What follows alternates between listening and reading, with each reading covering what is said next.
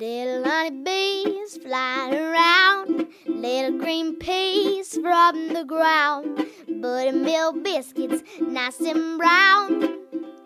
Bring it to Tennessee farm table. Butter beans, peas, beets, and chard. Chickens running in the yard. Catfish frying in that lard. Bring it to Tennessee farm table. Cast iron skillets, good and hot. Watch it steam and crack and pop. Cornbread, bacon in that stove. Bring it to Tennessee farm table. Pick them maters, good and ripe. Dropping black and candy stripes. Look at loading down those vines. Bring it to Tennessee farm table. Bring it to Tennessee farm table. Welcome to the Tennessee Farm Table podcast and broadcast, a show that I created to spotlight people of the state of Tennessee who produce, prepare, and preserve regional foods and agriculture. This is your hostess and producer, Amy Campbell. Today, we are setting the table with food to the rescue. We're going down to Nashville, Tennessee today to visit with the good people of the Nashville Food Project. So we'll visit with them today and hear more about the good work that they do. We'll also hear from Mary D.D. Constantine, who is the happily retired food editor of the Knoxville News Sentinel, on the topic of collard greens, with a recipe for a delicious 20 minute meal Asian noodles and greens using collard greens. And is part of his potluck radio series, Fred Sauceman brings us a taste of turkey with a capital T from a new restaurant in East Tennessee. Thank you so much for tuning in today. I really appreciate it so much.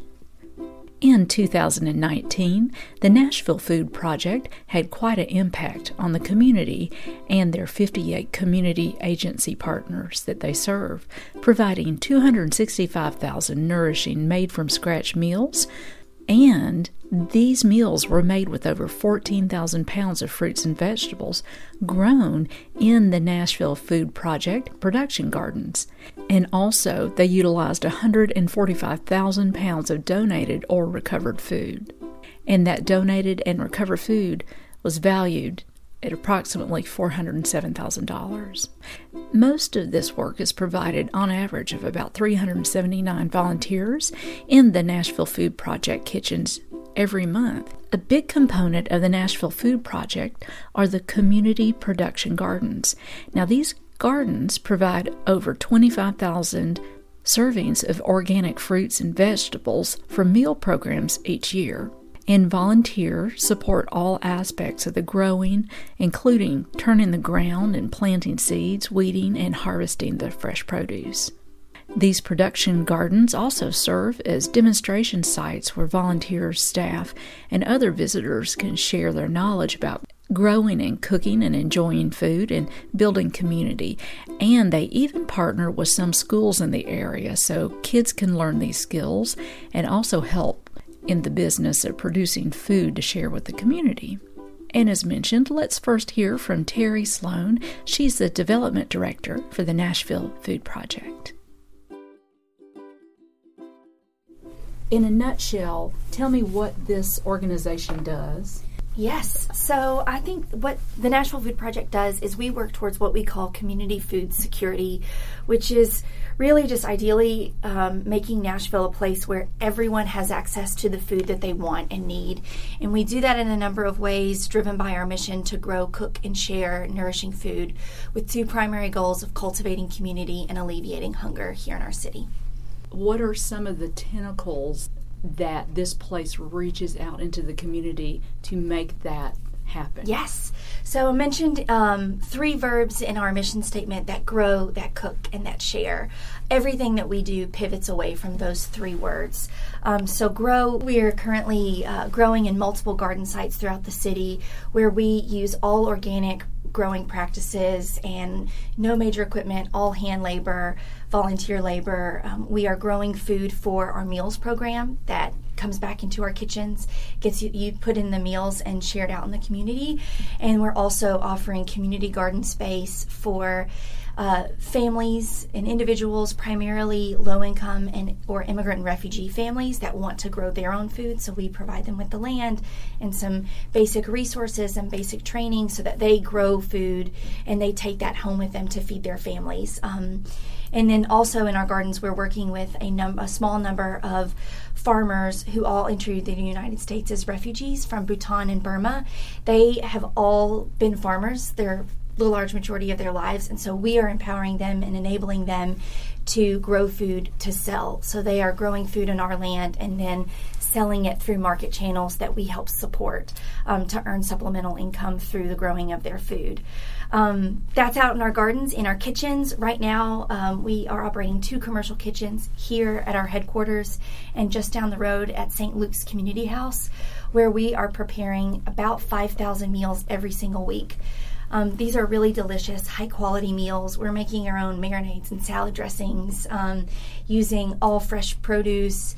Um, really to make sure that the food is really good, high quality, it tastes good, it's good for you, and it's food that you and I would be proud to eat.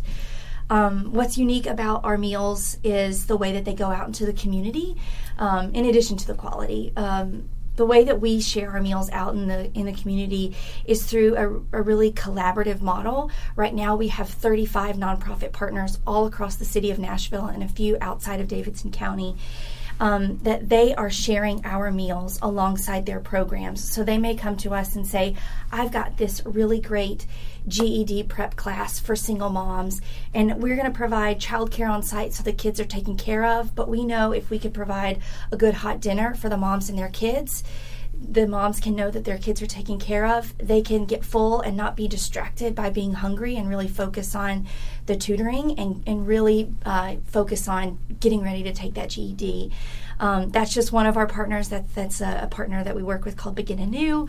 Um, but we have different partnerships all over the city of Nashville where we are providing meals alongside uh, sliding scale preschool programs, alongside uh, senior services, alongside job training and ESL classes kind of whatever whatever it is that our partners are doing that helps break a cycle of poverty in some way we work to position our meals alongside that work so that you know collaboratively we can really kind of get at some of these root causes of poverty Absolutely. And and for people that are listening that want to become involved or donate, how is it they get in touch with this place and find out more information? I would say the best place to start is our website, which is the NashvilleFoodProject.org.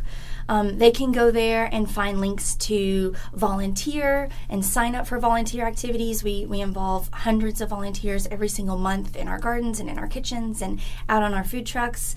Um, or they can find a link to donate as a development director. I always say donate, donate, donate. Yes. Um, they can find a list of you know pantry items that we like to host, have food drives for.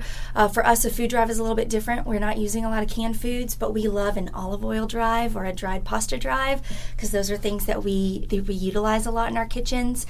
Um, but really, yes, if you want to get involved or learn more, I would say go to our website.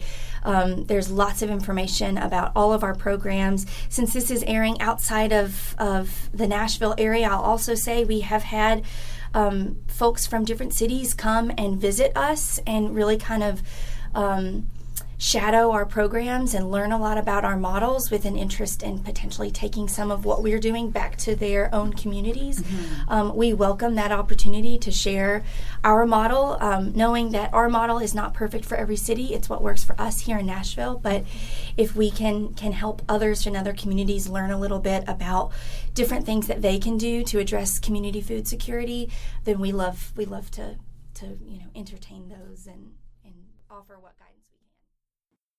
You are listening to the Tennessee Farm Table podcast and broadcast, and today we are talking about food to the rescue.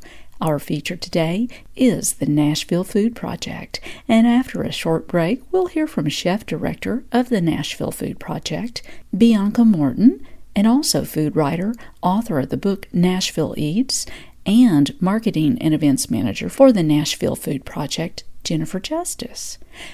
And before that, let's hear from Mary D.D. Constantine on the topic of collard greens and that recipe for Asian noodles and greens using collard greens. Collard greens have seen a resurgence of late, even being named one of the most nutritious of the greens family. In fact, a recent study shows that steamed collard greens outmatched steamed kale, mustard greens, broccoli, Brussels sprouts, and cabbage in its ability to help lower cholesterol. My grandmother always cooked her collard greens with a ham bone used for seasoning. My mother used bacon grease, adding the seasoning to canned collards. And now I know why I didn't like them as a child. Me, I've gone old school like my grandmother. A ham bone is a must, and if I don't have one, I bake a ham simply so I can get the bone. The smoked ham hock found in the store just won't do. But there are many more ways to use collards than just simmered in a pot. They are great sauteed, steamed, used fresh as a salad base, prepared in a quick stir fry, or dropped into soup. In fact, it can be substituted for just about anything that calls for spinach. Just be mindful that the texture will be different as collards have a more toothsome bite to them. One of my favorite go to dishes where I use collards is something I call Asian noodles and greens. To make it, you take angel hair pasta because it cooks the quickest and you place it in boiling water. Add a handful or two of collards, now keep in mind they cook down pretty small, and then boil until the pasta is cooked through. In a separate pan, saute your favorite mushrooms in a small amount of olive oil and soy sauce. Strain the pasta collard mixture and place in a saute pan with the mushroom mixture. Sprinkle with sesame oil, sesame seeds, a little salt, some red pepper flakes for a kick, and serve warm.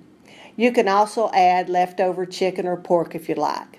Either way, you've got a filling meal in 20 minutes tops. This is Mary Constantine with the Tennessee Farm Table. And let's hear from Chef Director Bianca Morton of the Nashville Food Project. So I'm the chef director. I plan meals, um, menus, um, how to divvy up our sharing food, um, to which partners it might go to. I decide how to use the food that we recover. Um, which is a big job because it's basically like she's on Chopped every single day. Boy, yeah. yeah. You never know what you're going to recover.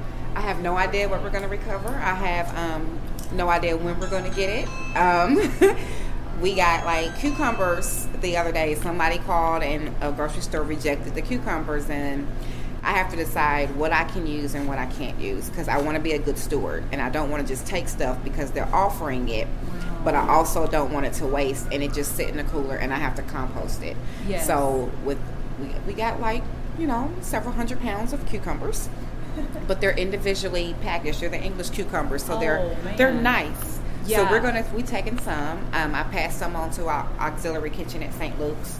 Um, our distribution and um, procurement he's going to be delivering some to the mission to the um, little pantry that could we gave some to shade tree which is a group that they we give them like vegetable fruit and vegetables and menus and recipes and they kind of help people with nutrition cool. so and then what we can't give away we'll make pickles well, there you go. Any kind of style of pickles we can use, and and we'll can some so we can get, get as much use as possible. And what we can't use, then we compost, which we still end up using because the fertilizer goes out to the gardens. Yeah. So.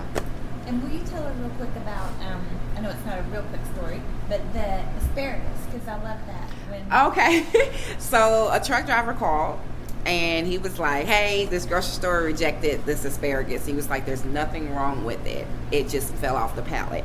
So the grocery store did not want to pick up each box because oh they come in boxes, one like ten pound boxes. They didn't want to pick them up and put them back on the pallet so they can just take their forklift and take it off. So they rejected the order.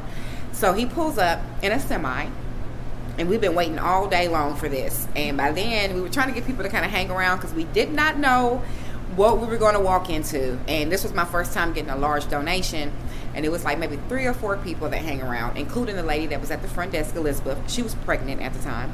Oh. And she was like, "I'll help." And we were like, "Yeah, no, don't know what we're gonna do." But she, it took about six of us. We ended up doing like a bowling relay train, like because it was all in the very back of the semi, and we got on there, and like we had like two people in the back that was like rolling it towards the, the middle, a relay person to help give that extra push down the rest of it. We were uh, somebody was on the end to pick it up and then transfer it over into the back of our refrigerated truck, and we just did that. We actually it was like two thousand pounds of asparagus. Oh we goodness. had asparagus in everything. It was asparagus soups, salads, sides. Uh, we were blanching it and freezing it we had asparagus. Yes. Oh my God, we had stratas. We had asparagus went in everything. Every single thing you can think of. And then what we couldn't do, we shared as much as possible first because they were beautiful. Yeah. It was only a few that got crushed, you know, that were in the. We were able to salvage every single last one. That's wonderful. So we weren't expecting it. wasn't expecting it to be that big of a job. I mean, we were like sweating bullets or whatever trying to do that. We had like a physical workout. When we left the next day, we all looked like we had just been seriously working out. But yeah, so we get those kind of instances and we have to figure out the best way to use it. I have to figure out what I can share. I'll change my menu for the week really fast. And then, um, yeah, because I'm getting chicken salad today. We have catering companies that have called and wanting to partner, and just as long as they follow certain guidelines, because I can reject stuff, and because with the kind of kitchen we're in, and I can't take food that's already been given to someone and you just pack it back up. Mm-hmm. But if we ask certain questions, and if they pass the kind of questions that we're asking, we can use it. Then yeah, I'll find a way. Whether or not it's um, just the meals that go out I also save stuff for like food bags because we get several people that come by and they're just looking for an extra hand. Mm-hmm. So, yeah. Well, now in your daily life, what do you wish people would give you more of here in this kitchen? Some hidden walls and storage. Because right now we thought this was going to be great because it's like so much space but we've gotten an influx of donations. Like, and as restaurants close, and it's and it's sad that you know some long-standing restaurants are closing, but it's beneficial for us because we just got like a huge amount of paper supplies. Oh. I don't even have anywhere to put it. Uh-huh. and th- that's the sort of thing. That way we could be better organized yes. and it can be easy to maintain because everyone that comes in these doors are volunteers. Mm-hmm. And we want to make it as easy and as simple as for them as possible Some of the staples like olive oil? Olive oil, we never run short. I haven't had to order olive oil because we, you know, so olive oil is a big thing for us. Um, flours, sugars, peanut butters, oats. Um, we love to make trail mix and gooey granola bars for our snacks that go out to kids. Yeah. Make it fun and healthy, and we also have lots of kids group that volunteer, so that's great projects for them to do. So, um, paper supplies, oils, honeys, oh, yes. vinegar, and wines.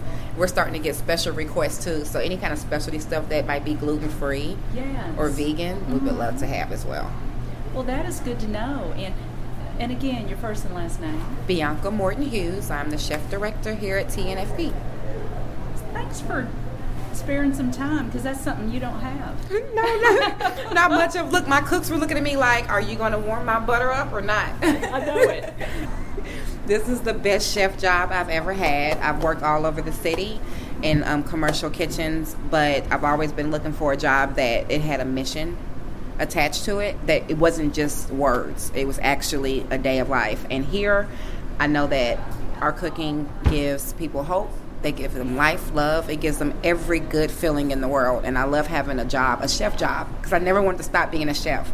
But I love having a chef job that I get to go in here every day and do that, and it doesn't feel like work.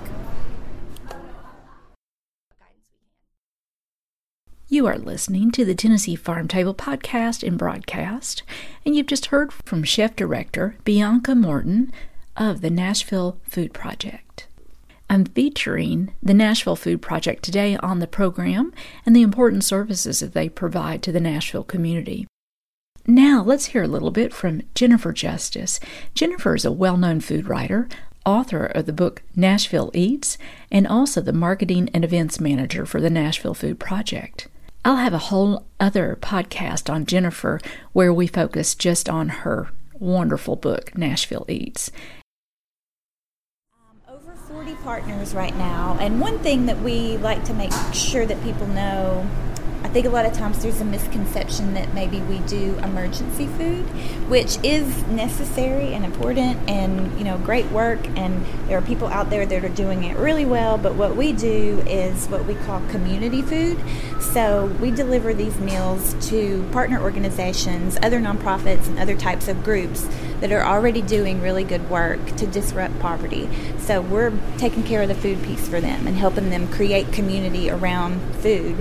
Um, so it might be like a gang prevention program or an after school program for at risk youth, or it might be for um, the elderly, or um, we deliver food to a group of women who are, they're in a grieving group. They've lost um, uh, sons and daughters to gun violence. So, um, veterans groups, lots of different types of groups that we, we take our food to. Yeah, so volunteers work in this area to prep, and then some of our more experienced volunteers do the actual cooking. Oh. But they're really just fantastic because it's it's mostly home cooks, you know, who are coming in here and like, you know, sharing their skills with us to make. You know, over five thousand meals a week are coming out of this kitchen or being delivered out of this kitchen. So it's it's a lot. That's wonderful.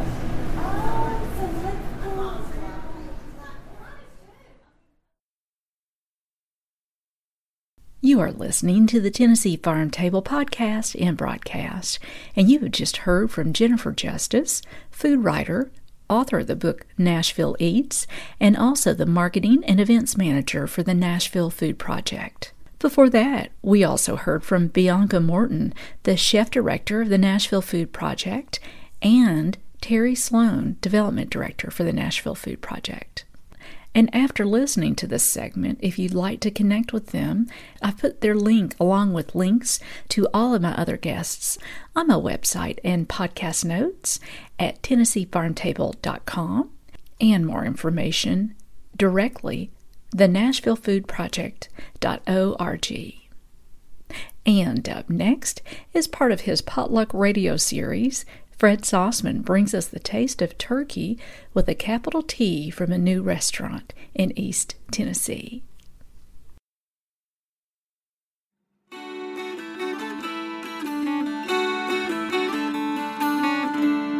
This is Potluck Radio. I'm Fred Sauceman. An enterprising young Turkish couple has created one of the prettiest restaurants in the Tri Cities area, located in downtown Johnson City, Tennessee. Bulent and Şengül Yaman serve flavorful eggplant dishes, kebabs, and rice like their mothers do back in Turkey. Bulent and Şengül call their new restaurant Red Meze. Meze means appetizer in Turkish. We have a lot of red appetizers in Turkey. Main dishes at Red Meze are often centered around kebabs. I think everybody knows us as a kebab. You know, in Turkey, when you go there, you eat kebabs all the time. Yeah, we but- have so many different kebabs. And those kebabs are always served over rice at Red Meze. We do white rice, which is I use basmati rice here, and a lot of people likes our rice.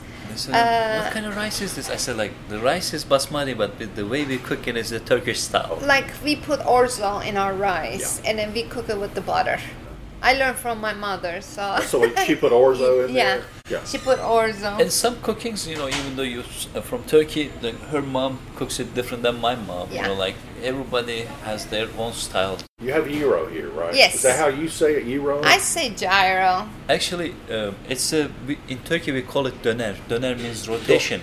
But in United States, everybody knows as a gyro. I go with gyro, and I'm not a Greek, so I'm we pronounce it like East Tennessean accent, gyro. but some says that gyro, gyro, hero. For Potluck Radio at Red Meze in downtown Johnson City, Tennessee, I'm Fred Sauceman. This is John Waters, agriculture teacher at Heritage High School in Blount County, Tennessee, and you are listening to the Tennessee Farm Table.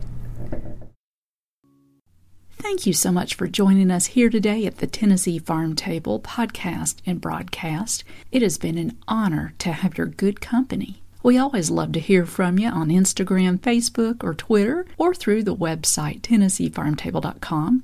I'd sure love to hear from you and swap some recipes and stories. Big thanks to Emmy Sunshine of Madisonville, Tennessee for the musical arrangement and singing and recording of our theme song. For updated appearances, schedule, news, and her new recording, connect with Emmy Sunshine at theemmysunshine.com. We hope you have a good week and keep on digging. This has been a Campbell Creative Incorporated production.